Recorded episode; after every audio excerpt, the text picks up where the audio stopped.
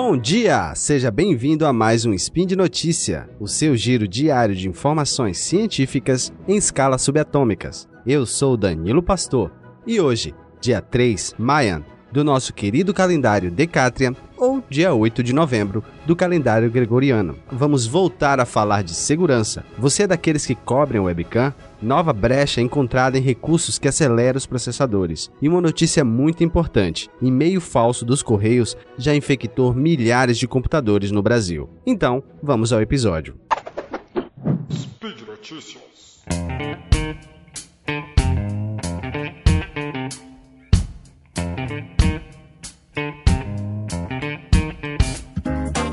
Para você que tem medo de ser espionado pela sua webcam, olha só, surgiu uma notícia de um golpe aos leitores da revista The Register. E eles recebiam um e-mail anônimo pedindo um pagamento em bitcoins, ameaçando divulgar um suposto material que seria um vídeo da vítima usufruindo de conteúdos inapropriados. Esse vídeo teria sido gravado após a sua webcam ser invadido. Para validar essa informação, os golpistas enviavam às vítimas uma senha verdadeira, deixando ele ainda mais em pânico. Alertado por uma vítima que não acreditou nessa situação, né? Os especialistas em segurança recomendam que ninguém entre em pânico e que é muito improvável que esse material exista de verdade, e também que as pessoas não usem senhas fáceis.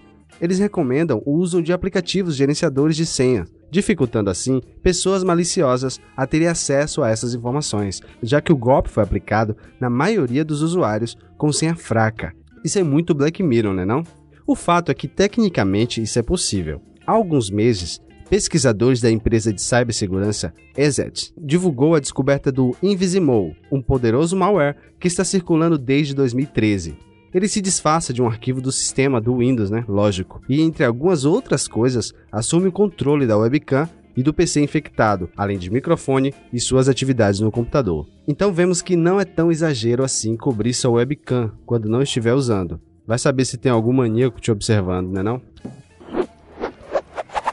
Lembra de que há algum tempo comentamos dos processadores que estavam tendo falhas de segurança? Alguns processadores da Intel? Pois é, um grupo de pesquisadores finlandeses e cubanos encontrou uma nova falha de segurança em processadores. A brecha foi encontrada nos chips presentes em computadores e notebooks que adotam a tecnologia de virtualização de processos lógicos, a chamada Hyper-Threading. Embora essa falha seja um pouco diferente das já conhecidas Meltdown e a Spectre, essa nova foi batizada de Port Smash. Todas elas são recursos de desempenho dos chips. Essa tal virtualização permite adicionar processos lógicos que compartilham o mesmo núcleo de processamento, e assim facilita a divisão de tarefas, melhorando os processos simultâneos no computador. O que os pesquisadores perceberam nesse processo é que, se existem dois programas executando no mesmo núcleo, eles podem acessar um o dado do outro de maneira indevida, com base nos atrasos para a liberação das funções. Embora os testes tenham sido feitos apenas em processadores da Intel,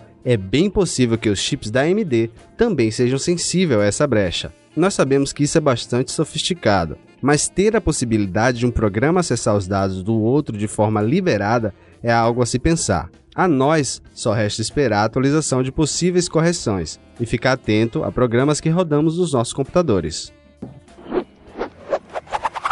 Essa notícia é bem importante para todos nós. Quem já tem a malícia de usar e-mail e internet há muito tempo, dificilmente vai cair nesse tipo de golpe. O fato é que a maioria das pessoas são usuários comuns e acaba caindo em tudo quanto é tipo de golpe. Então, pegue esse áudio, mande naquele grupo da família, aquele grupo do WhatsApp, para todo mundo ficar de olhos bem abertos. No assunto em questão, se você receber um e-mail inesperado dos Correios, fique atento. Um malware, um vírus invasor, que funciona em computadores que utilizam o idioma português, está sendo distribuído por meio de mensagens falsas. O e-mail contém uma mensagem informando que uma entrega foi mal sucedida. Essa técnica é chamada de phishing. A falsa mensagem contém um link que leva o usuário a uma página sugerindo o download de um arquivo, nesse caso, um arquivo no formato zip. Se você não extraiu ou não abriu ele, nada acontece. Porém, do contrário, uma reação em cadeia é iniciada automaticamente, infectando todo o computador. Pesquisadores da Tend Micro, empresa especializada em cibersegurança, descobriram o malware e revela que mais de 450 empresas receberam esse ataque que já infectou milhares de computadores. A sugestão dada pelos Correios para evitar cair nesse golpe é principalmente prestar muita atenção nos e-mails recebidos, começando pela identidade e o endereço de e-mail. Algumas coisas é possível de se notar nesses e-mails. Um e-mail composto com uma série de números aleatórios possivelmente é um spam. Também é possível você observar alguns erros de português. Dificilmente uma empresa, como os Correios, vai mandar e-mail com alguns erros de português para você. É sempre bom tomar cuidado com mensagens que sugerem links a serem clicados, tanto no e-mail como no WhatsApp ou qualquer outro meio de troca de mensagens. Só entre em sites confiáveis, só baixe arquivos que você realmente sabe do que se trata. Dados os recados, eu fico por aqui. Lembre-se, deixe o seu comentário no post desse episódio no Portal Deviante. Lá contém os links das matérias originais.